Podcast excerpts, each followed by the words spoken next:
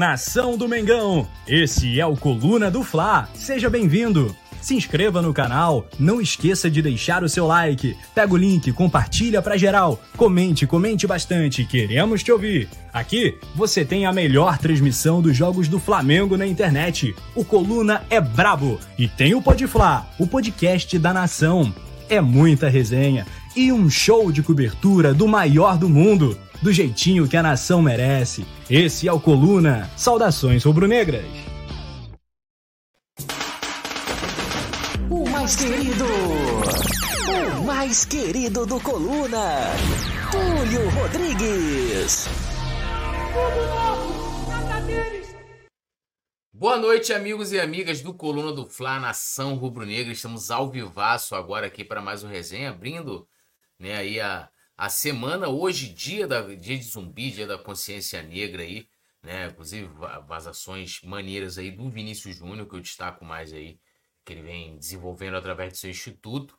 Lembrando a galera de deixar o like, se inscrever no canal, ativar o sininho de notificação e, claro, também se tornar membro do Clube do Coluna. Ao lado do botão inscrever-se tem lá Seja Membro, né? Você também pode participar diretamente aqui com a gente, mandando superchat, qualquer valor, a partir de R$1, né? Ao lado ali da barra de comentários tem um cifrãozinho ali, clica ali no cifrão, pá, fica legal. E, né, também você pode colaborar, tá aqui acima de mim, aqui ó, colabora com o Pix, né, só você colocar aí o seu smartphone, o seu iPhone no QR Code, e também a chave pix@colunadofla.com. Ao meu lado, formando essa dupla aqui, larga a vinheta, produção. Irreverência e competência na resenha, Petit, o brabo das paródias. Boa noite, meu parceiro Túlio. Boa noite, toda a nação rubro-negra. Valeu, Leandro, aí na produção. Tamo junto. Vamos falar do Mengão. E eu vou falar, hein, Túlio? Até o Mengão fazendo raiva na gente, ficar sem Flamengo é muito ruim, né? Quando tem essa data FIFA, meu Deus, como a gente sofre com essa data FIFA. Pelo amor de Deus. Isso aí, né? A data FIFA é um mal no futebol. Bom, vamos lá, deixa eu mandar aqui no comando das carrapetas, um salve pro nosso querido Leandro. E aí, Leandro? Leandro aqui no comando das carrapetas. Eu vou chamar a vinheta, pedindo pra galera comentar aqui. Na volta eu vou dar aquele salve inicial pra todo mundo. Larga o aço, produção.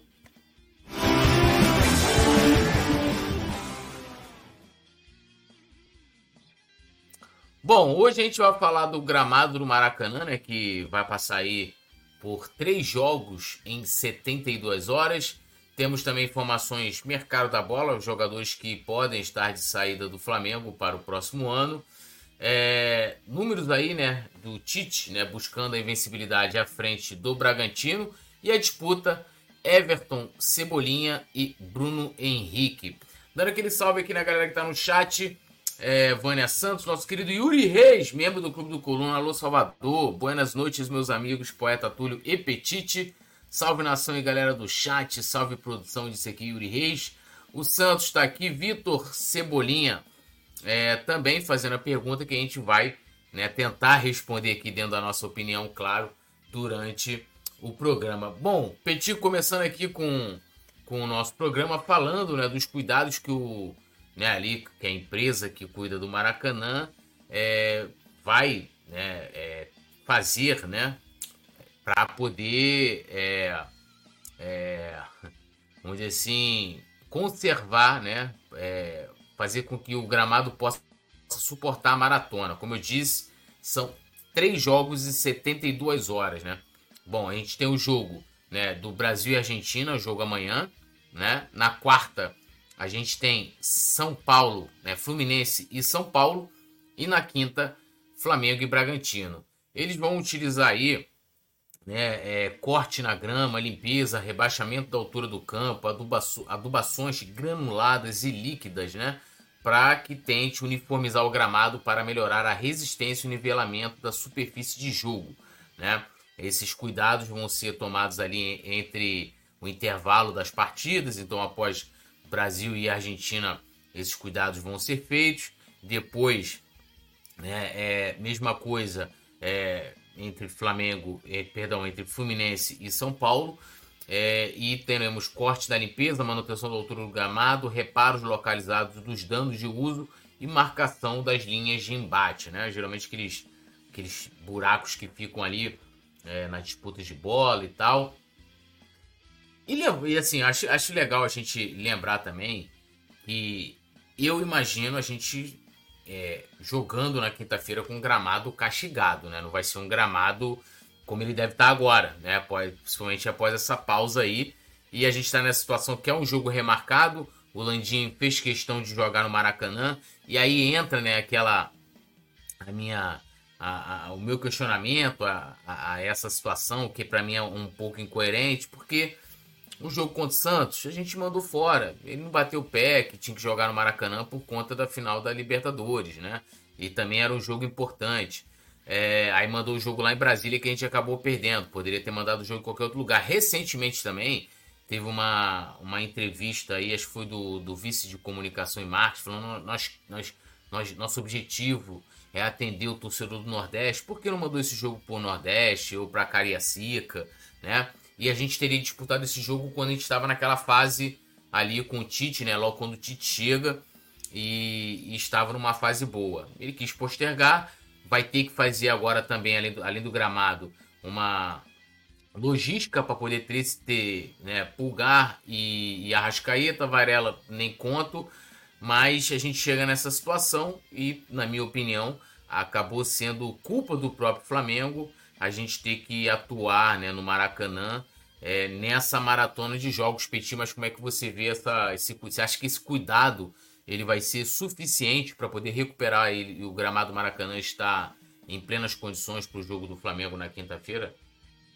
Sinceramente, espero que sim, né, Túlio? O Flamengo já teve agora a final da Libertadores entre Boca e Fluminense, né, que o Maracanã já teve os cuidados, né, com o gramado, para que o gramado estivesse aí em perfeitas condições para essa final, né? Não tem muito tempo da final. Agora espero que desse jogo contra o Flamengo, nesse jogo Flamengo e Bragantino, que é um jogo extremamente importante para o Flamengo, que na minha opinião, tem muita gente que ainda não acredita, mas nesses 5 jogos que restam, o Flamengo ainda tem um jogo a menos, e o Botafogo perdeu o jogo dele, né, que também tem um jogo a mais, e o Flamengo vencer o Bragantino, o Flamengo volta a ter 2 pontos dos líderes, né? Então, na minha opinião, o Flamengo entra de verdade aí no bolo de novo, pelo título, e então um jogo de extrema importância, como você falou. O Flamengo já poderia ter jogado esse jogo, o Flamengo poderia ter jogado em Brasília, poderia ter jogado no Nordeste, poderia ter jogado em outro estádio, mas o presidente preferiu, né, bater o pé para jogar no Maracanã. Então vai ter que esperar um pouquinho, vai ter que fazer uma logística agora para receber o Arrascaeta e o Eric Pulgar, né, para esse jogo, que são 2 jogadores, eles são dos principais jogadores que o Flamengo tem. A gente não dá para tapar o sol com a peneira aqui.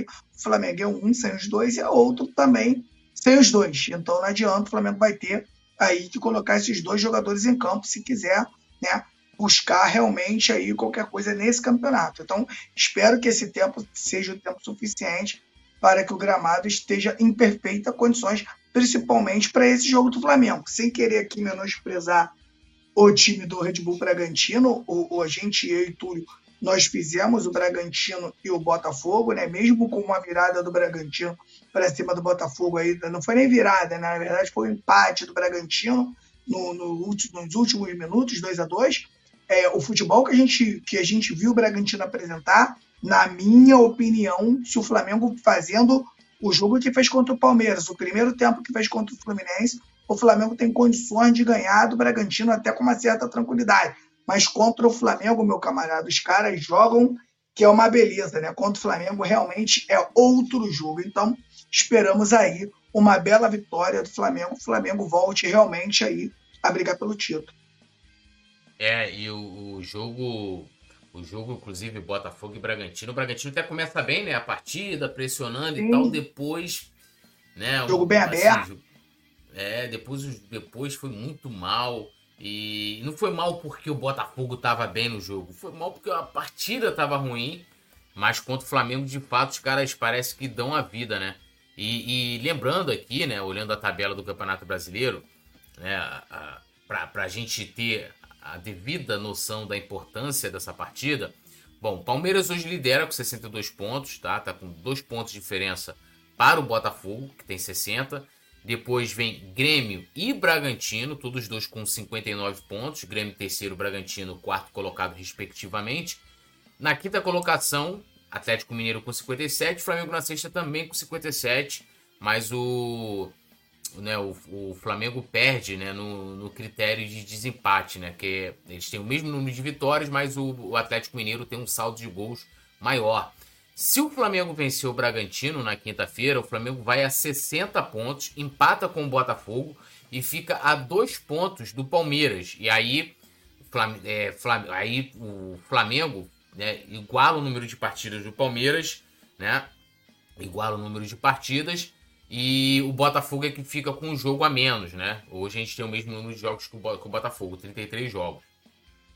Deixa o campeonato, vamos dizer assim, em aberto. Né? Mas é aquilo que eu sempre falo, o Flamengo tem que encarar os seus jogos, né, como decisões, fazer a sua parte, até porque a gente hoje não depende só de si para ser campeão, a gente depende de outros resultados, depende do tropeço do Palmeiras, né, depende de tropeços, porque, por exemplo, a gente aqui, a gente for olhar, a gente iguala o número, né, de jogos do Atlético Mineiro, fica 3 pontos. Mas aí você tem o próprio Botafogo e o Flamengo vai ficar atrás, porque o Flamengo iria a 17 vitórias, né? Ficaria, ou seja, o Flamengo iria para a terceira colocação, porque o Flamengo ficaria com 17 vitórias, o Botafogo tem 18, né? Então o Flamengo iria para a terceira colocação. E aí vai depender de outros resultados, não tem jeito, né? Mas a gente antes precisa fazer a nossa parte. E em grandes momentos nesse campeonato, principalmente em momentos chaves, o Flamengo não fez a sua parte. Né? A gente tem o jogo contra o Santos, né? O jogo contra o Grêmio, que a gente sai na frente. E o Flamengo não fez a sua parte de vencer. Bom, lembrando a galera, mais uma vez, deixe seu like, se inscreva. Dá um salve aqui para Tereza Gonçalves, o nosso querido Gustavo Horta, que é membro do Clube do Coluna. Saudações, Nação Coluna. E lembrando mais uma vez de vocês deixarem o like. E a gente vai seguindo aqui com a nossa pauta, né? Bom, vamos lá. Flamengo faz reuniões para definir saídas de 2 jogadores. Quais são esses jogadores? Matheus Cunha e Wesley. Eu vou ler aqui a situação de cada um para a gente debater o assunto aqui. Então vamos à situação do Matheus Cunha. Matheus Cunha pode ser negociado. Ele recebeu uma proposta no final da última janela de transferência. O Flamengo acabou recusando, mesmo contra a vontade do staff do jogador, que desejava a saída. A oferta foi de um clube da Premier League, no entanto, não foi revelado qual clube fez a oferta. Dessa forma, o Flamengo espera por uma nova oferta para vender o atleta. A informação foi divulgada, né, por Raíssa Simplício. E aí, lembrando, né, o contexto, né, o Matheus Cunha, ele perdeu espaço, ele virou titular desde a chegada do Sampaoli, né, foi titular. Após o primeiro jogo da final da Copa do Brasil, ele perdeu espaço, o Rossi acabou assumindo a titularidade e não perdeu mais, mesmo com a mudança, né, saindo o Sampaoli e entrando o Tite. Agora vamos à situação do Wesley. O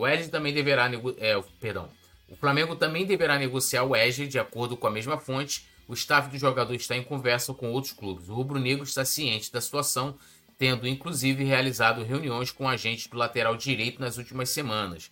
O Wesley tem vínculo com o Flamengo até dezembro de 2025, ao mesmo tempo inclusive do Matheus Cunha, tendo renovado o contrato com o clube rubro-negro em fevereiro deste ano. Além disso, o lateral é o jogador sub-20 mais utilizado do Brasil na temporada, com 49 partidas disputadas. E aí, Petit, como é que você vê a gente... Para a situação do gol, eu acho que não teria tanto impacto uma saída do Matheus Cunha, porque a gente ficaria com o Rossi e o Santos, né? Eu acho que...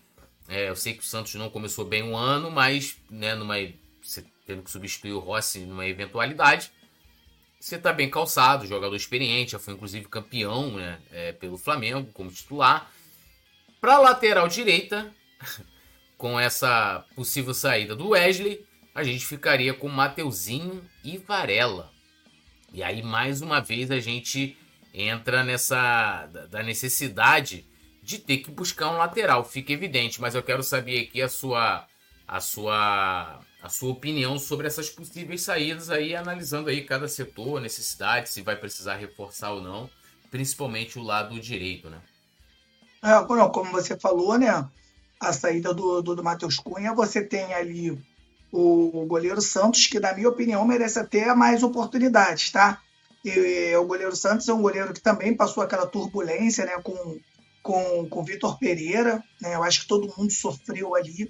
E eu acho também que o Santos merece dias melhores, né? Acho que uma melhora de todo o elenco, porque o goleiro Santos não pode voltar também melhor, já que é um goleiro experimentado e um goleiro que nos ajudou muito a ganhar a Libertadores e a Copa do Brasil. Eu, na minha opinião, né, o título passa pelas mãos do Santos. Fez grandes jogos e conseguiu ali, né, em alguns jogos, segurar o adversário e o Flamengo sair com a vitória. Então, na minha opinião, não impacta, né, a saída do Matheus Cunha, não impacta nesse setor. Agora, a gente tem o Wesley, que é um jogador muito novo, a gente sabe disso, veio da base do Flamengo, na grande verdade. Era para ele ser reserva, era para ter ali um lateral, na minha opinião, um lateral de ponta, e ele vir entrando aos poucos, né, em alguns jogos e tal, só que essa titularidade, isso muito mais pela carência que o Flamengo tem no setor, o Wesley acabou aí caindo de paraquedas do setor e mesmo com toda a sua imaturidade conseguiu fazer aí grandes jogos, conseguiu segurar a posição aí do time tão grande quanto o do Flamengo aí, o moleque conseguiu dar conta do recado. Petit foi mal alguns jogos? Vai, como todo mundo vai. Como o Everton Ribeiro foi, como o Gabigol está até agora, como outros jogadores estão. E ele é um garoto da base, né?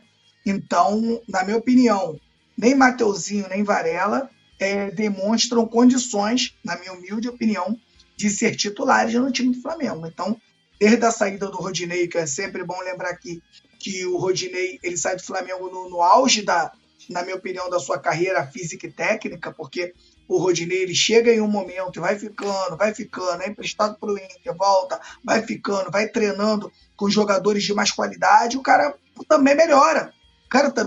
E, na minha opinião, o Flamengo, quando vende o Rodinei, o Flamengo poderia ter segurado o Rodinei por mais 2 temporadas, na minha humilde opinião. Porque no ruim de tudo, Túlio, tu teria o Rodinei na reserva, que, na minha opinião, é melhor do que o Matheuzinho, melhor do que o Varela e melhor do que o Wesley. Você manter um Rodinei na reserva. Para vir um cara, te teria que vir um cara melhor do que o Rodinei. Foi o que não aconteceu.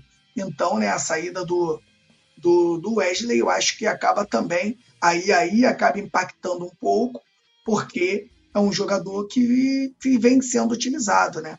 Então, Flamengo, eu acho que o Flamengo vai buscar aí um lateral direito no mercado. E lembrando, é bom lembrar também a galera que está nos ouvindo, que essa posição ela é carente, tá? Não é qualquer lateral que se adapta em jogar no Flamengo. O lateral do Flamengo, ele é um lateral que ele tem que fazer o jogo por dentro, tem que fazer o jogo por fora, tem que cruzar bem e finalizar. Então, você não tem aí no mundo, né, muitos laterais para o Brasil. Uma posição escassa é uma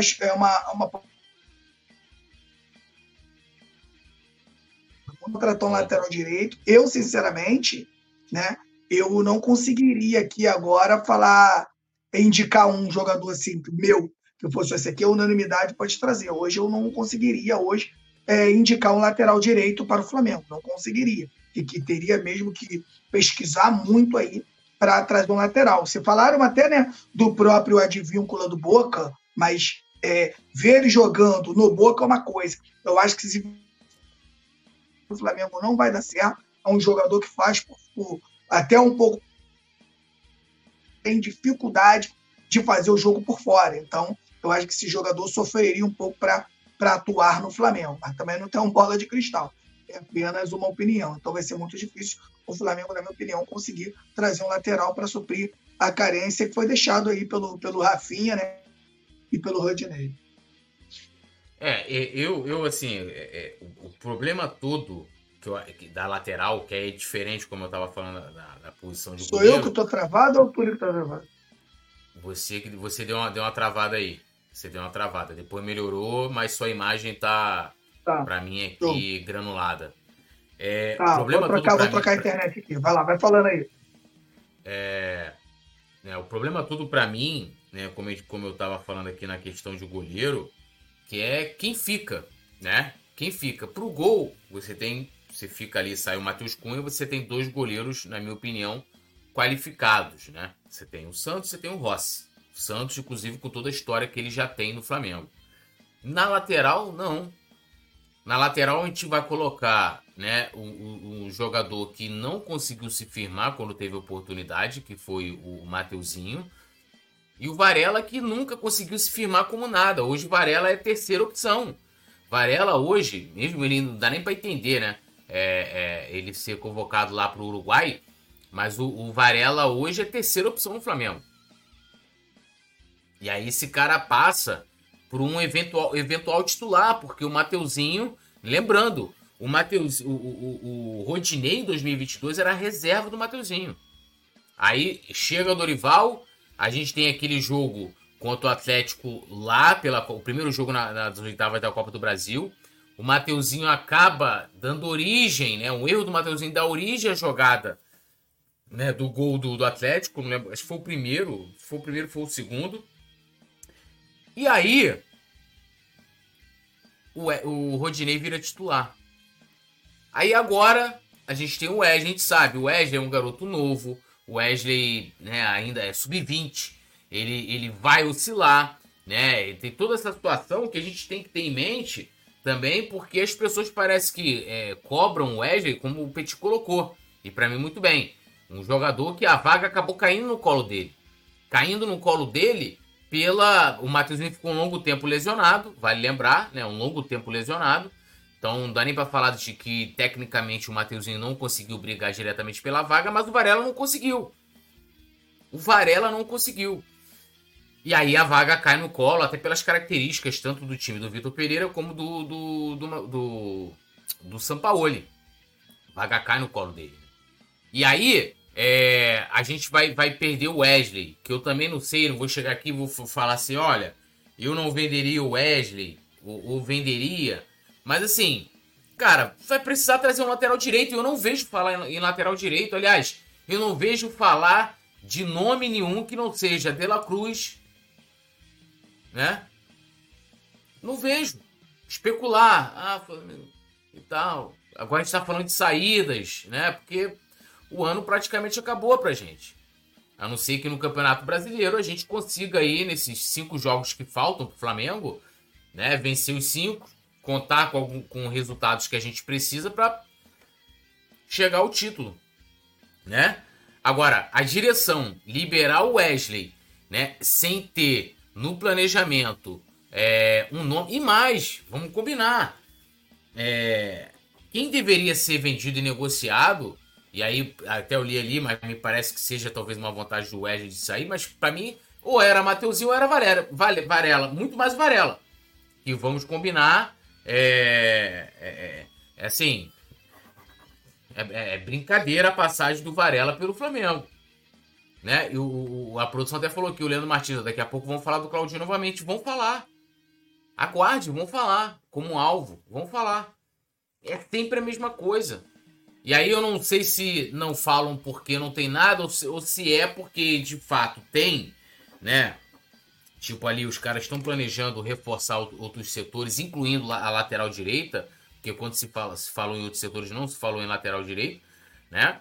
Ou então porque ninguém da imprensa conseguiu a informação. Mas me preocupa. Só olha, né? Ali agora De La Cruz, aí agora cada hora é uma situação de vamos pagar multa agora, não vamos, não sei o que, papapá. Entendeu? Então o Gustavo Horta fala aqui, ó, quanto ganha o Varela? Quanto ganha o Wesley? Vende o Varela.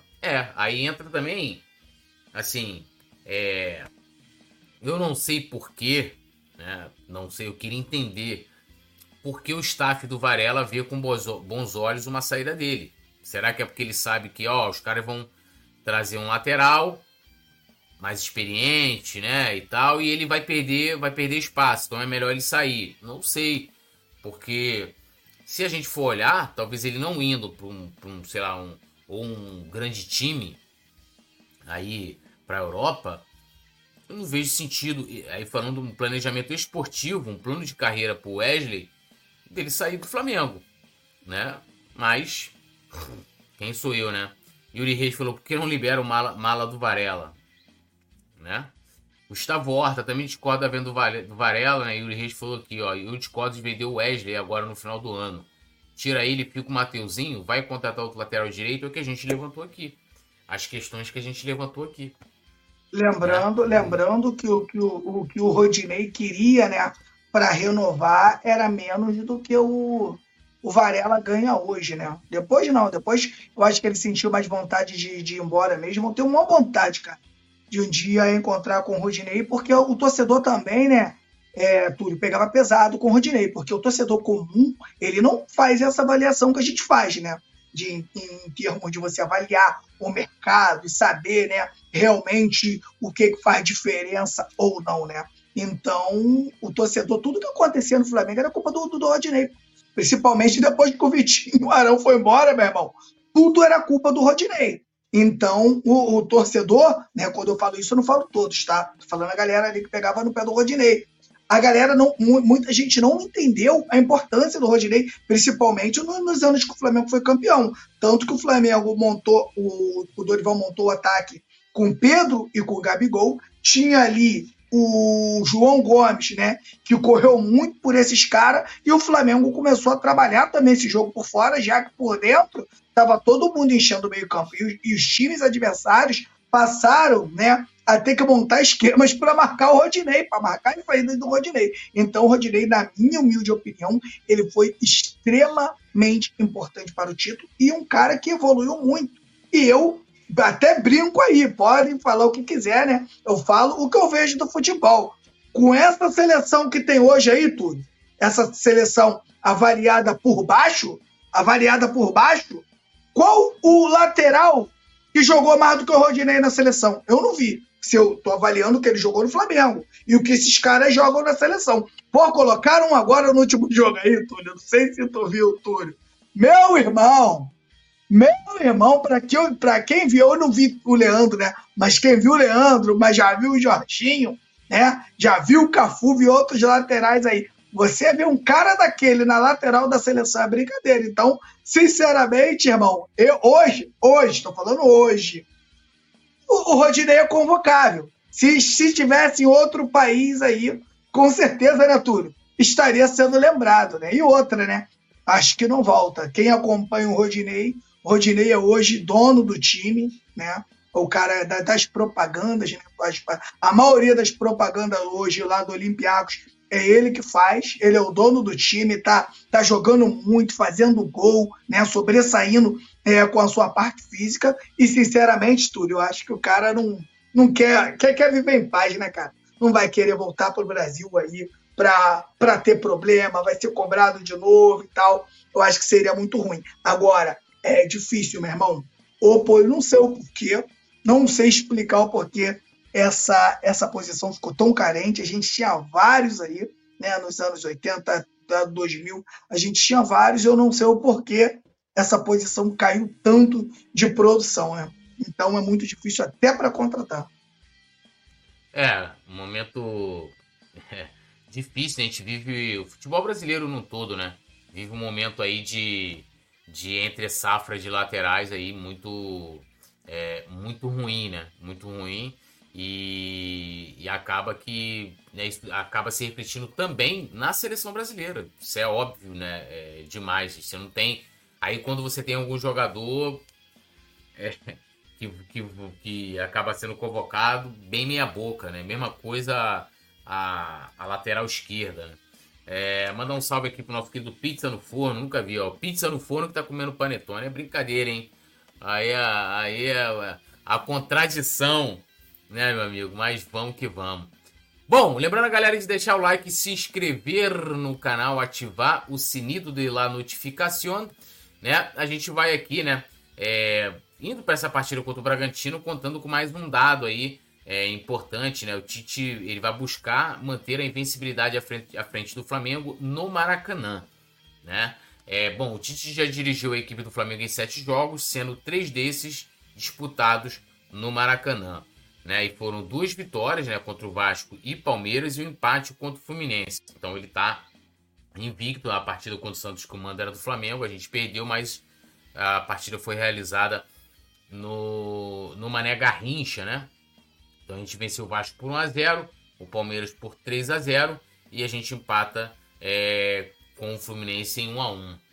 Petit, aquilo que eu sempre falo, números não entram, né, em campo, mas é um dado curioso, né, que o Tite vem conseguindo fazer valer o mando de campo, né? Contra o Fluminense poderia ter vencido a partida, mas, né, o Flamengo não matou o jogo quanto deveria, deixou aí aberto para o Fluminense. E agora aí o Tite buscando essa invencibilidade, né? Um momento importante, como a gente já colocou aqui na primeira pauta, o jogo que o Flamengo precisa vencer. Mas esse dado aí, né, ajuda ao Tite? Você acha que serve como motivação para ele e para o time também? Ajuda, e ajuda muito, e a minha esperança, eu acho que a esperança do torcedor também é essa. Eu acho que o melhor Flamengo que a gente viu até agora é esse Flamengo que a gente viu contra o Palmeiras nos 2 tempos, principalmente no primeiro tempo, e o primeiro tempo contra o Fluminense. Eu acho que agora o Flamengo busca é equilíbrio. De você, o que é o equilíbrio? É você conseguir fazer no segundo tempo a mesma coisa que você faz no primeiro, porque você entra com o time, aí tem aquelas mudanças no segundo tempo que são para melhorar, e de repente o time cai de produção. Então o Tite vai buscar está buscando o equilíbrio desse time do Flamengo. Vimos algumas partidas aí, vimos contra o Grêmio também, antes da chegada do Tite. Vimos também o Flamengo eliminar o Fluminense na Copa do Brasil, onde o Flamengo jogou muito. Então, na minha opinião, esses jogos no Maracanã pode fazer total diferença para o Flamengo. E se você for parar para pensar, o time, na minha opinião, o time mais forte que o Flamengo encara agora é o Bragantino dentro do Maracanã.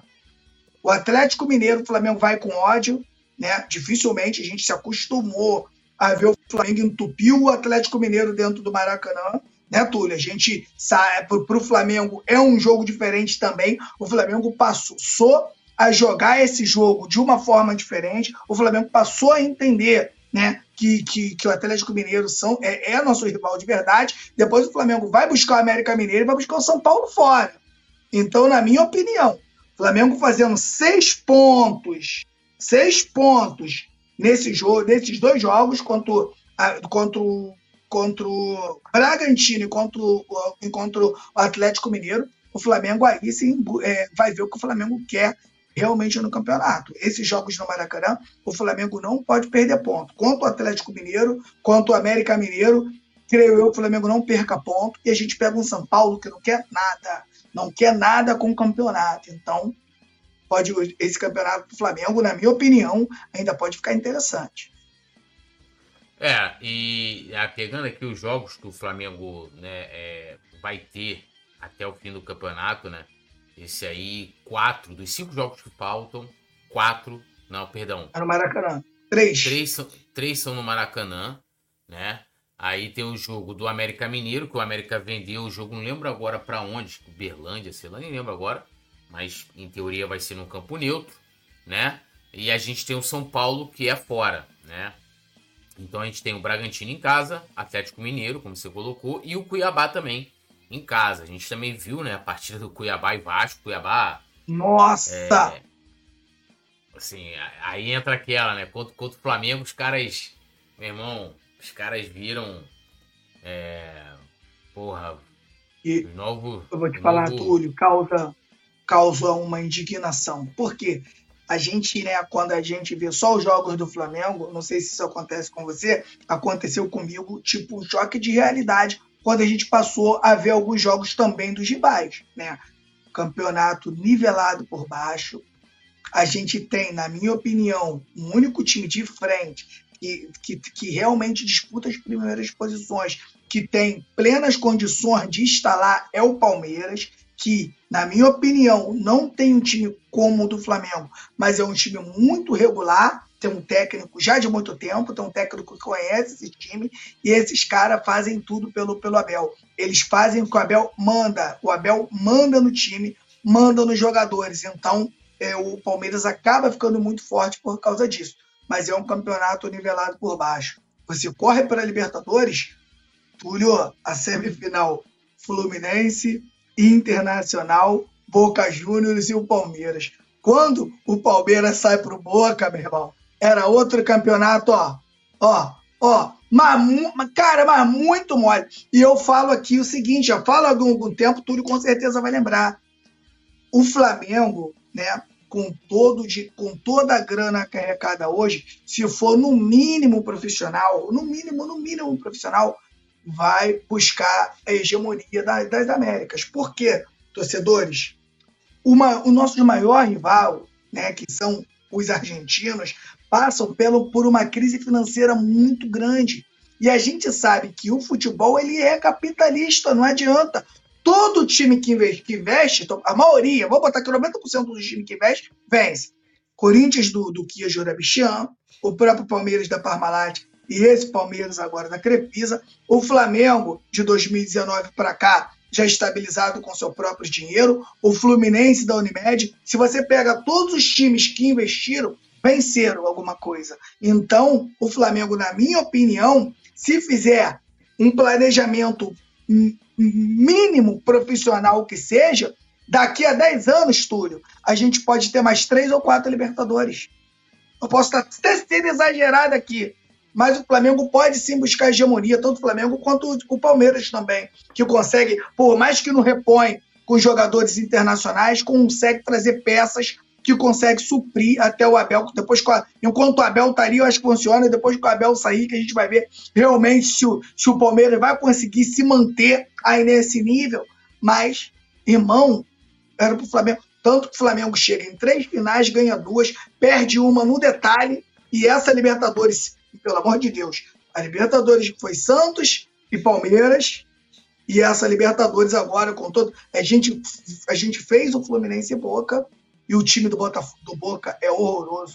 O time do Boca não é pouco ruim. O time do Boca é muito ruim. Se joga o Campeonato Brasileiro aqui, Túlio, tava ali brigando nas partes lá de baixo para não cair o time do Boca. A gente pega o time do Fluminense também, que não é um time ruim, mas tem as suas limitações, né? Não consegue fazer contratações de alto nível, consegue trabalhar ali com jogadores...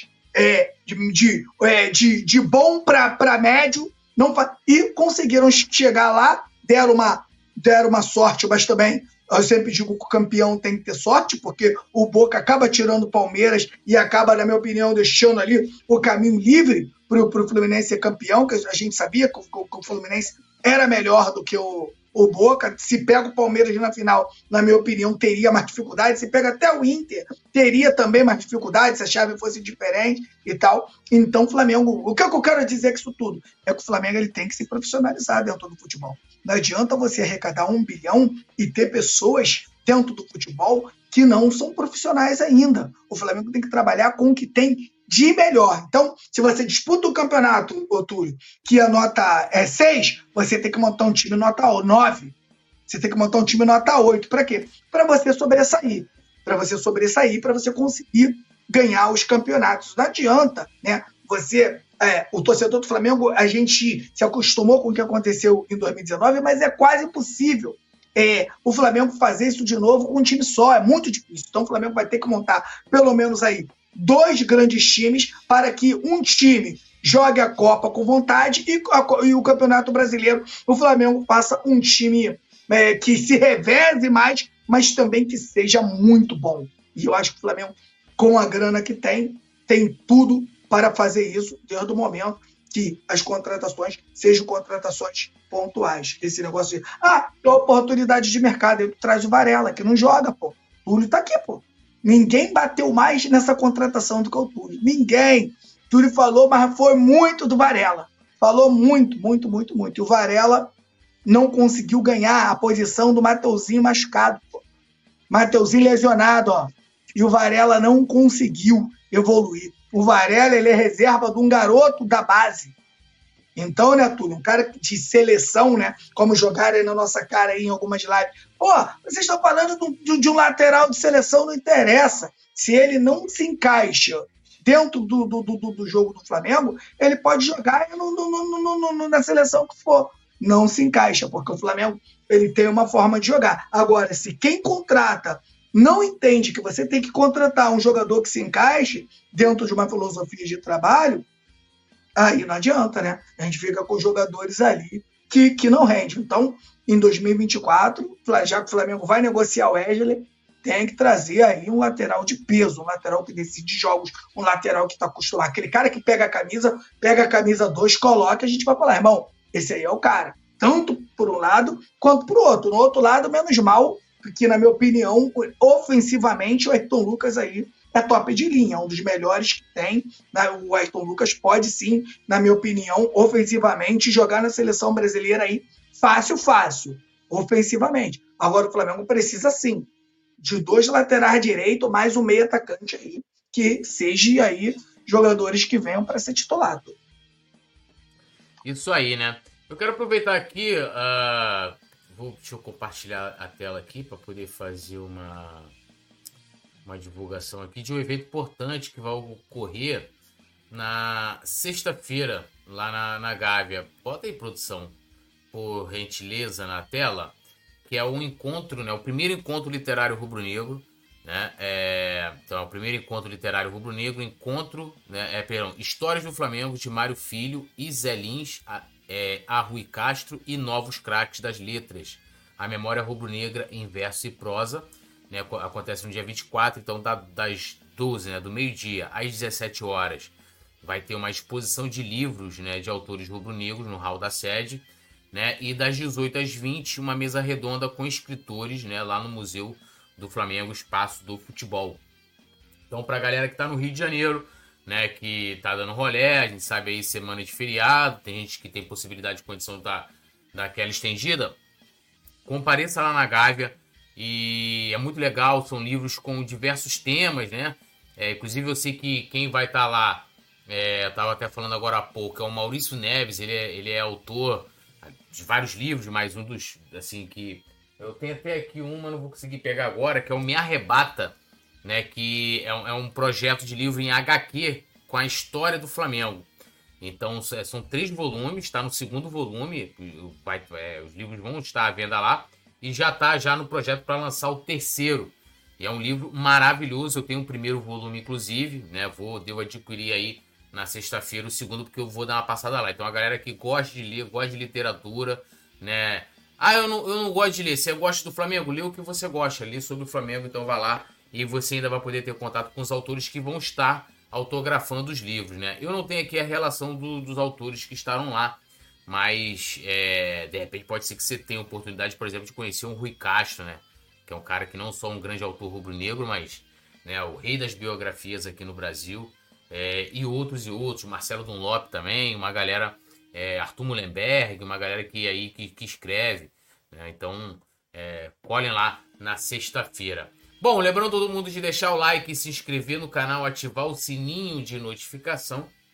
E, claro, se tornar membro do clube do Coluna do Fla, beleza? Bom, vamos lá. Everton Cebolinha pode ser titular pelo 4º jogo seguido no Flamengo, então a gente vai ter de novo aquele embate Cebolinha versus Bruno Henrique, né? E aí, né, vai deixando aí o Bruno Henrique mais uma vez de lado, né? O Bruno Henrique, que era titular, acabou ficando, né, fora de 2 jogos. O Cebolinha, principalmente na partida contra o Palmeiras, fez um grande jogo. Contra o Fla-Flu, acho que o primeiro tempo dele foi bom, mas, né, lógico que tá... É bom a gente lembrar que quando ele cai no 2º tempo, cai com o time inteiro, né? Então a avaliação acaba sendo um pouco por cima, né? E o Bruno Henrique também não entrou bem, acho que é bom a gente falar. Então gera todo esse debate e eu gosto sempre de ser coerente, né, com os meus argumentos, né, com as coisas com as teses que eu levanto também, de que tem que jogar o que está melhor no momento, e no momento melhor é o Cebolinha. É incrível ter que falar isso, mas é isso, né? Apesar de não ser vamos dizer assim, nenhuma, algo assim, né, pô, o cara tá vivendo o auge no Flamengo, não, né, e ele tá merecendo, nesse momento, a sequência, na minha opinião, né, de jogar, né, eu acho que não tem mais aquele, cara, teve uma coisa que eu tava, rapidinho, eu vou dar uma volta aqui no mundo, mas eu vou voltar, rapidinho, eu tava pensando aqui numa coisa, eu tava vendo esse negócio aí do Gabigol, essa polêmica aí da arte que ele divulgou. Aí eu olhando, né, às vezes eu paro para poder ver outros canais, né, alguns programas também esportivos falando de Flamengo, né, vendo o que a galera tá falando. Aí eu me deparo com algumas coisas assim, por exemplo, aí o cara, por exemplo, você tá lá no programa, eu tava num determinado programa, que eu não vou dizer qual, mas o cara tava lá, não, que o Gabigol isso, o Gabigol aquilo, que porra, o Gabigol não sei o que lá, que não serve mais, que tem que sair, que o Gabigol isso, o Gabigol aquilo. Em nenhum momento o cara cita, né, por exemplo, nas questões extracampo do Gabigol, o cara cita que a diretoria poderia, né, ser mais, vamos dizer assim, ser mais dura na cobrança, né, por disciplina. Outra, o cara sequer cita que o Gabigol está jogando um sacrifício, algo dito pelo preparador, né, pelo Tanuri, naquela coletiva que ele deu lá, né, quando ele deixa a gente chapar aqui dos jogadores. Aí falam do Andrés Pereira, aí o comentário assim, o Andrés Pereira, pô, falhou naquele jogo, né, mas, porra, era um bom jogador. Aí foram falar do Cebolinha, não, Cebolinha, aí o cara, né, esse negócio aí, pô, descartar o cara logo de cara, o cara tem aí um ano de Flamengo, tá começando a dar certo. Aí eu fiquei, falei, porra, beleza, o cara fala que o Andrés Pereira tava tranquilo, o cara falhou, mas o cara, porra, jogava muita bola, então, tipo, não demonstra nenhuma mágoa, nenhum, né, foi uma falha, né, como, assim, como se fosse um jogo qualquer. O Cebolinha, porra, tinha que esperar, porra, um ano, ué, tá vendo? Agora o cara tá dando certo e tal, mas o Gabigol, né, o Gabigol não pode, o Gabigol tendo um ano ruim, né, que se a gente for comparar os números, assim, dele é ruim pra ele pelo que ele já fez no Flamengo, sarrafa lá em cima, mas números aí de atacantes que estão considerados em temporadas ótimas, né, são 20 e poucos gols na temporada, se eu não me engano. E aí, mas o Gabigol, porra, não, o Gabigol tem que sair, não serve, mas eu falei, cara, como é que, onde está a coerência nisso, né, onde está, né, não tô dizendo que não tem que criticar o Gabigol, que não tem que cobrar, que não tenha, né, você vai fazer tudo isso, mas sem essa coisa do, não serve mais, e não tô nem entrando aqui na questão da renovação, né, eu tô falando, assim, do jogador, né, do jogador. Aí eu lembro que, inclusive, gente aqui, que o Coluna recebia, ainda bem que não recebe mais, né, que de vez em quando participava aqui com a gente, metida intelectual, né, aquela coisa toda, e aí, inclusive eu pedia, né, quando tava no chat que tinha algum assunto que né, a opinião nossa aqui desagradava, ao invés de ser cortês e comentar com cortesia, você pode discordar com cortesia, ofendia e tal, e aí essa pessoa, não, porque porra, aquela coisa não, que o Andrés, mas que ele, passando um pano danado, mas aí, o Gabigol não tem nada disso, cara. É um 880, sabe? Tipo, o cara não foi bem esse ano, ele não serve mais, mas o outro, porra, tem que esperar um ano, né? O outro, porra, entregou uma Libertadores. Que não é só entregar a Libertadores. Porque uma das grandes mentiras que contam, e eu comprovo isso em números e no olho, na que foi a partida. Ele tá longe de ser o melhor jogador daquela partida contra o Palmeiras. Longe! Mas, assim, muito longe. Eu pergunto aqui, vou perguntar pra você, Petit. Além do lance capital, que custou o título, qual foi o outro grande lance do Andrés naquela partida? Eu não lembro, tem que ver o jogo de novo. Mas ele não fazia um jogo ruim, ele não fazia. Não, fazia um jogo que ele fazia dentro, não tô dizendo que ele fazia um jogo ruim. Ele fazia um jogo, sim, um jogo ali. Sim. Eu particularmente, que eu diga isso. O Andrés, ele tem que ser responsabilizado pela maior entrega, deve ser, junto, teve uma do Boca também, que o Boca larga a bola do pé do Sheik, naquela contra o Corinthians, lembra daquele gol do Sheik? Que o cara vai dar o passe, dá errado, dá no pé do Sheik, o Sheik sai na cara do gol. Mas ainda não é igual essa do Andrés Pereira. Essa do Andrés Pereira, mano, é muita entregada. O cara profissional que tem que ser responsabilizado. Isso é fato. Não dá para tirar, não dá para tirar a responsabilidade do Andrés. Agora, falando dele como jogador, eu acho o Andrés um bom jogador. Mas eu responsabilizo ele como um principal causador daquela derrota, uma das piores aí da história do Flamengo, pô. Isso aí é fato, então. Isso aí não dá para acabar com isso. Não dá para acabar com isso. Agora, o que o torcedor faz com o Gabigol é sacanagem, brincadeira. O Gabigol está 5 anos no Flamengo com 4 temporadas do cacete. Essa é uma temporada que ele vai mal. Na minha opinião, o Flamengo com troca de técnico, sacanagem de diretoria, um montão de coisa que o cara vive mais do que a gente, né, Túlio? Porque o cara tá lá dentro, tá vendo toda aquela sacanagem. Túlio, imagina você... artilheiro do time, né? Campeão de tudo. Os caras vão lá, traz um técnico com uma bosta que dá tudo errado. Aí os caras trazem um técnico que dá certo. Esse técnico transforma o Flamengo campeão. Você titular, mesmo jogando fora da tua posição, esses mesmos caras vão lá, tira o técnico, dá tudo. A culpa é tua, Túlio. A culpa é só tua, porque é o que estão fazendo. O que cobram o Gabigol, eles não cobram para cobrar do Landim igual cobram o Gabigol. É, isso aí. Inclusive, sendo responsável, que, assim, parece que ele planejou a temporada, parece que ele trocou os treinadores, isso. Que ele contratou os jogadores ou deixou de contratar, né? Ou seja, que é a velha omissão, né?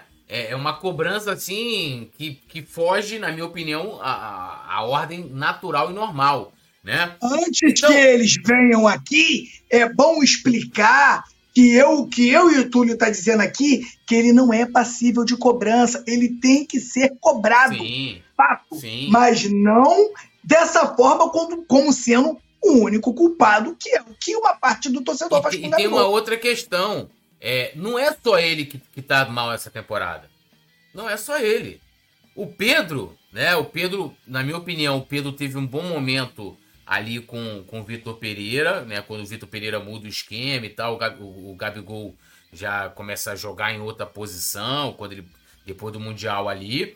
Depois ele tem uma baixa... Gente, no meio do ano, eu tava defendendo o Pedro... Porque o Pedro tomou um soco na cara, o Pedro não servia mais pro Flamengo, tinha gente querendo vender o Pedro.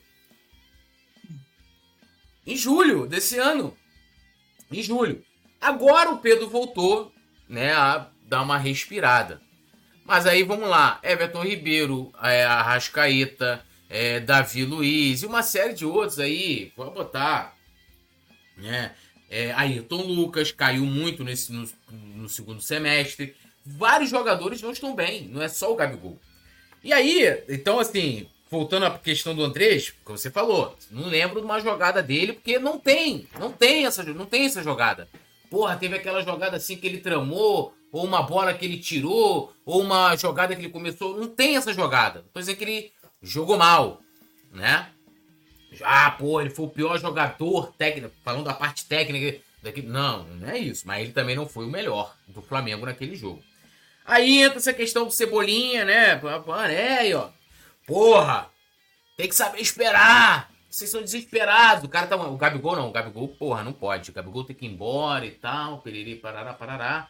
Né? Gustavo Horta falando, concordo com vocês, Gabigol é ídolo, já fez muito por nós, deve ser cobrado, mas... Cara, eu vou te falar, até se fosse um jogador... Vamos dizer que fosse um jogador comum. Um pouco para mim tivesse comum assim. Vamos lá. Se fosse um grande jogador que veio pro Flamengo, mas sem a história do Gabigol, né? Que os títulos conquistados e tal. Seria algo, cara, exagerado. O Bruno Henrique, que a gente tá falando aqui, pra voltar à questão de Cebolinha e Bruno Henrique, o Bruno Henrique não entrou bem nos últimos jogos. Não entrou bem. Voltou da lesão muito bem e tal. Não foi bem. E até por isso o Cebolinha, que até aqui um comentário